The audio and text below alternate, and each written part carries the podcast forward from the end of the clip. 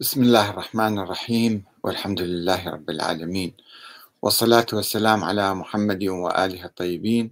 ثم السلام عليكم أيها الأخوة الكرام ورحمة الله وبركاته. هذه الحلقة الثالثة عشرة من آه، سلسلة التأويل السياسي التعسفي للقرآن الكريم. آه، ونقوم بنقد كتاب بصائر الدرجات لمحمد بن الحسن بن فروخ الصفار الذي توفي سنة 290 للهجرة في أواخر القرن الثالث الهجري وجمع في هذا الكتاب أحاديث كثيرة نسبت إلى الإمامين الباقر والصادق وإلى أيضا بقية الأئمة آه، حول آه، تأويل آيات كثيرة من القرآن بأهل البيت بالإمام آه، الأئمة الإمام باكر والصادق وغيرهم ولكن من دون دليل. وهي هذه الأحاديث كونت آه، يعني ما يسمى بنظرية الإمامة الإلهية أن هؤلاء الأئمة هم امتداد للنبوة وللنبي محمد وهم عندهم مكانة خاصة وعندهم الله أصلا خلقهم بشكل خاص يعني. وبالتالي هم جزء أساسي من الدين واللي ما يعترف بولايتهم هذا هالك وماحق وزاهق و يعني يذهب إلى النار. هذه النظرية طبعا هي آه، وصلت هي انشقت إلى عدة شعب. الخط الإسماعيلي لا يزال حتى الآن موجود والإمام التاسع والأربعين أو كذا عندهم. هم أيضا نفس الفكر يعني يبنون على هذا الفكر. والخط الموسوي أبناء موسى بن جعفر يعني الرضا الجواد الهادي العسكري وقفت آه، هذه السلسلة هنا وانقطعت تقريبا بالرغم من أنه ألفوا وجود ولد للإمام الحسن العسكري ولكن لم يظهر هذا. وبالتالي آه، هذه النظرية أصبحت نظرية تاريخية غير عملية. لا يوجد أئمة من الله حتى نرجع إليهم بالحكم وبالدين. نسألهم مسائل شرعية فيجيبونا أو مثلا هم نواليهم فيحكمونا ويقودونا. والشيعة اليوم قد آه، تخلوا عمليا عن هذه النظرية.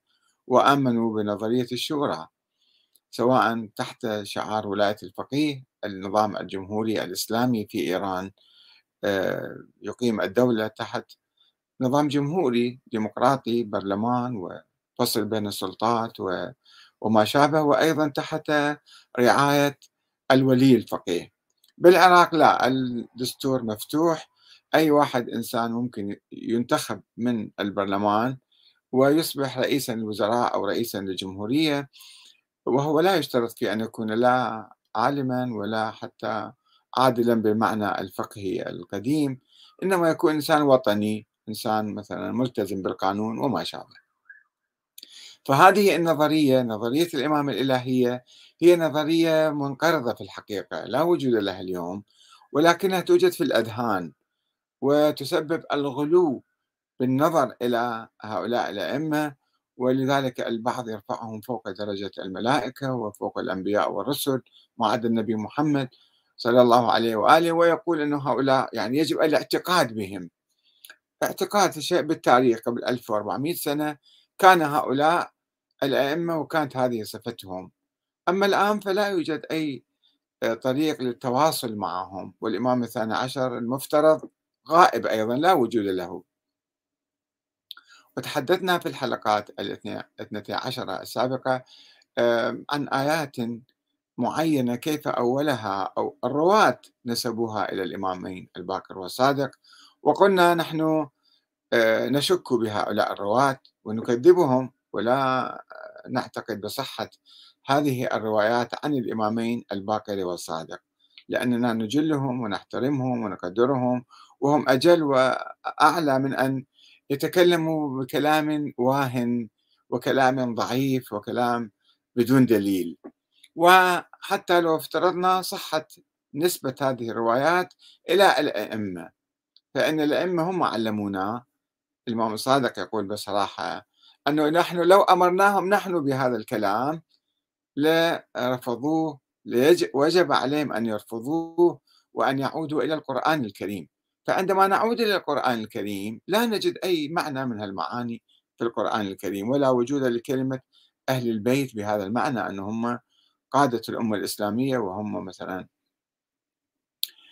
ف آه، وإذا افترضوا افترضوا يعني كان الأئمة قد قالوا ذلك نحن نسألهم أن نقول لهم هذا أول الكلام نحن لا نعرفكم نحن الآن مسلمون ولا نعرفكم أنتم من؟ فيجب أن تثبتوا وجودكم وإمامتكم أولا وحجية كلامكم حتى نقبل منكم كل شيء تقولوه. أما قبل ذلك يحصل دور دور منطقي باطل يسموه هذا. بالمنطق هذا الدور باطل. أن نأخذ كلامهم وهم يقولون نحن كذا وكذا. طب كيف نصدق ذلك؟ هذا أول الكلام. هذا أصل الأصول علينا أن نبحث حجية أقوال الإمام كل الأقوال هاي الأحاديث تقريبا منسوبة إلى الباقر والصادق معظمها يعني. فنسأل من هو الإمام الباقر؟ لا توجد عليه أي آية قرآنية تأمرنا بالرجوع إليه والاستماع إليه ولا حديث نبوي شريف متواتر وصحيح. فمجرد أحاديث عامة آه، مؤولة بهؤلاء. وإذا قبلنا الكلام من عندهم فهناك منافسون لهم أبناء عمهم مثلا. عبد الله بن الحسن أو محمد بن عبد الله بن الحسن ذو النفس الزكية والإمام زيد وغيرهم. آه، هل نقبل منهم أن يقولوا نحن مثلا حكام عليكم ونحن الله عينا عليكم وإحنا كلامنا هو حجة من الله تعالى؟ هذا أول كلام. كيف نقبل من هؤلاء ولا نقبل من هؤلاء؟ ما هو الفارق يعني؟ نتحدث اليوم عن آية ولا تدع مع الله إلها آخر؟ لا إله إلا هو كل شيء هالك إلا وجهه له الحكم وإليه ترجعون. هناك كلمة وجه الله. ماذا يعني؟ آه، وجه الله. آه، أول شيء نراجع التفاسير ونراجع التفسير الشيعي المعروف المعاصر لمحمد حسين الطباطبائي في كتابه تفسير الميزان يشرح كلمة وجهه تعالى. يقول ووجهه تعالى ما يستقبل به غيره من خلقه ويتوجه إليه خلقه به وهو صفاته الكريمة من حياة وعلم وقدرة وسمع وبصر وما ينتهي إليها من صفات الفعل كالخلق والرزق والإحياء والإماتة والمغفرة والرحمة وكذا آياته الدالة عليه بما هي آياته معاجزه وآياته فكل شيء هالك في نفسه. باطل في ذاته لا حقيقة له إلا ما كان عنده مما أفاضه الله عليه. فالحقيقة الثابتة في الواقع التي ليست هالكة باطلة من الأشياء هي صفاته الكريمة وآياته الدالة عليها. والجميع ثابتة بثبوت الذات المقدسة. ولو أريد بوجهه الذات المقدسة أنه مو أعماله وصفاته وكذا وأنه ذات الله تعالى فالمحصل أن كل شيء سيستقبله الهلاك والفناء بالرجوع إلى الله سبحانه وتعالى إلا ذاته الحقة الثابتة التي لا سبيل للبطلان إليها. والصفات على هذا على هذا محسوبة من صقع الذات يعني من جنس الذات. والإله يجب أن يكون بحيث لا يتطرق الفناء إليه وليس شيء غيره بهذه الصفات فلا إله إلا هو. وقيل المراد بالوجه ذاته تعالى المقدسة وبالهلاك الانعدام والمعنى كل شيء في نفسه عرضة للعدم لكون وجوده عن غيره إلا ذاته الواجبة الوجود. وقيل المراد بالهلاك هلاك الموت والعموم مخصوص بذوي الحياة والمعنى كل ذي حياة فإنه سيموت إلا وجهه يعني إلا الله تعالى. وفي كتاب الاحتجاج للطبرسي عن أمير المؤمنين عليه السلام في حديث طويل وأما قوله كل شيء هالك إلا وجهه فالمراد كل شيء هالك إلا دينه آه، لأن من المحال أن يهلك منه كل شيء ويبقى الوجه يعني مو فقط الله ما عنده وجه حتى يبقى فقط وجهه كما يقول المجسمة مثلا. هل معقول أن الله يهلك إلا وجه الله يبقى يعني؟ هو أجل وأعظم من ذلك وإنما يهلك من ليس منه.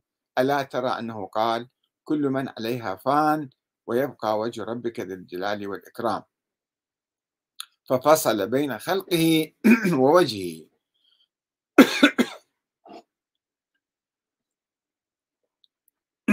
هذا ما نقل السيد محمد حسين الطباطبائي في تفسير الميزان وكل التفاسير تقريبا متشابهة. نجي على كتاب بصائر الدرجات العجيب الغريب اللي به أحاديث تشيب الرأس حقيقة من الغلو والغلاة. وكلها قائمة على التأويل السياسي التعسفي. باب في الأئمة من آل محمد أنهم وجه الله الذي ذكره في الكتاب. حدثنا أحمد بن محمد عن الحسين بن سعيد عن فضال بن أيوب عن علي بن أبي حمزة عن سيف بن عميرة عن أبي بصير عن الحرث بن المغيرة. قال كنا عند أبي عبد الله عليه السلام فسأله رجل عن قول الله تعالى كل شيء هالك إلا وجهه فقال ما يقولون؟ الآخرين شنو يقولون؟ قلت يقولون هلك كل شيء إلا وجهه فقال سبحان الله لقد قالوا عظيما إنما أنا كل شيء هالك أو كل شيء هالك إلا وجهه الذي يؤتى منه ونحن وجهه وجهه الذي يؤتى منه. هنا الكلام التأويل صار. أه نحن وجهه الذي يؤتى منه. كيف؟ أو ما هو الدليل على أنت يا أيها الإمام الصادق أو الإمام باكر أنت وجه الله الذي يؤتى منه. أول الكلام هذا. وأيضا حديث آخر آه، حدثنا فلان عن فلان عن أبي حمزة عن أبي جعفر عليه السلام. قال قلت له جعلت فداك أخبرني عن قول الله تعالى كل شيء هالك إلا وجهه. قال يا فلان يهلك شيء.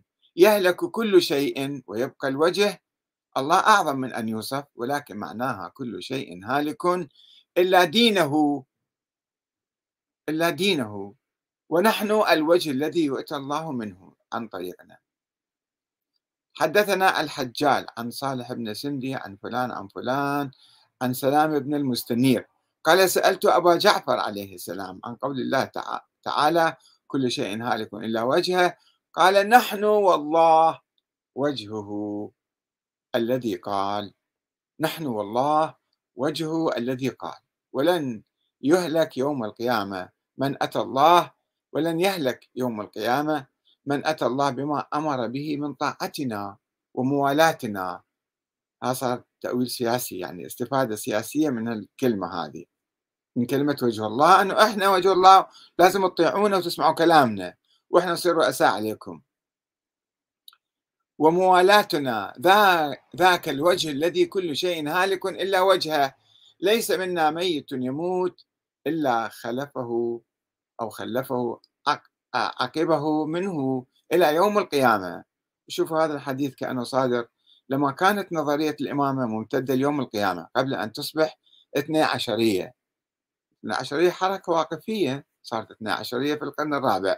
قبلها كانت نظرية الإمامة ممتدة ليوم القيامة وإلا خلفه عقبه منه إلى يوم القيامة. وينهم الآن؟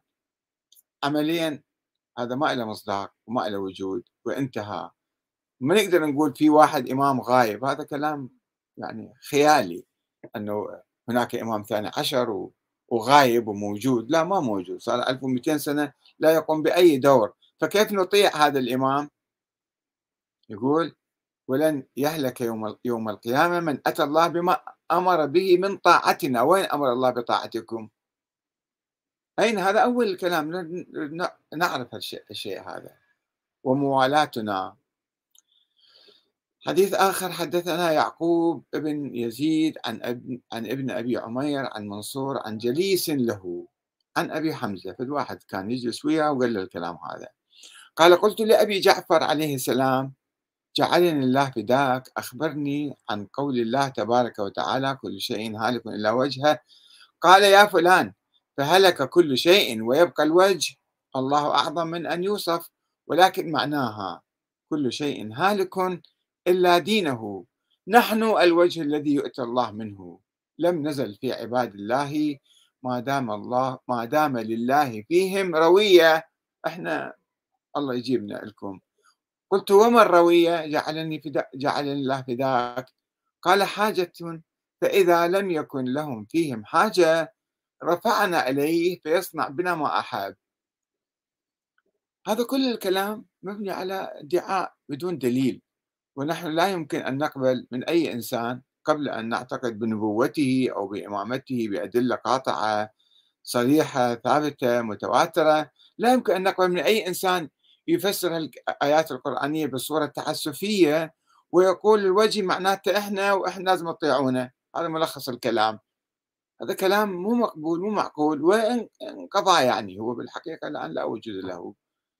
إلا أنه موجود في عقول بعض الناس اللي يقرؤون هذا الكتاب بصائر الدرجات أو الكافي أيضا موجودة بعض الروايات نقلها الكافي عن بصائر الدرجات وبالتالي يكون في نظرية وهمية خيالية ويقوم يعني يغالي بأئمة أهل البيت. وأهل البيت كانوا علماء زهاد عباد كرماء متواضعون مناضلون مجاهدون كل الصفات الحميدة فيهم ولكنهم لم يكونوا يدعون لم يثبت أنهم ادعوا ذلك ونحن لا نستطيع أن نصدق كل هذه الروايات. والسلام عليكم ورحمة الله وبركاته.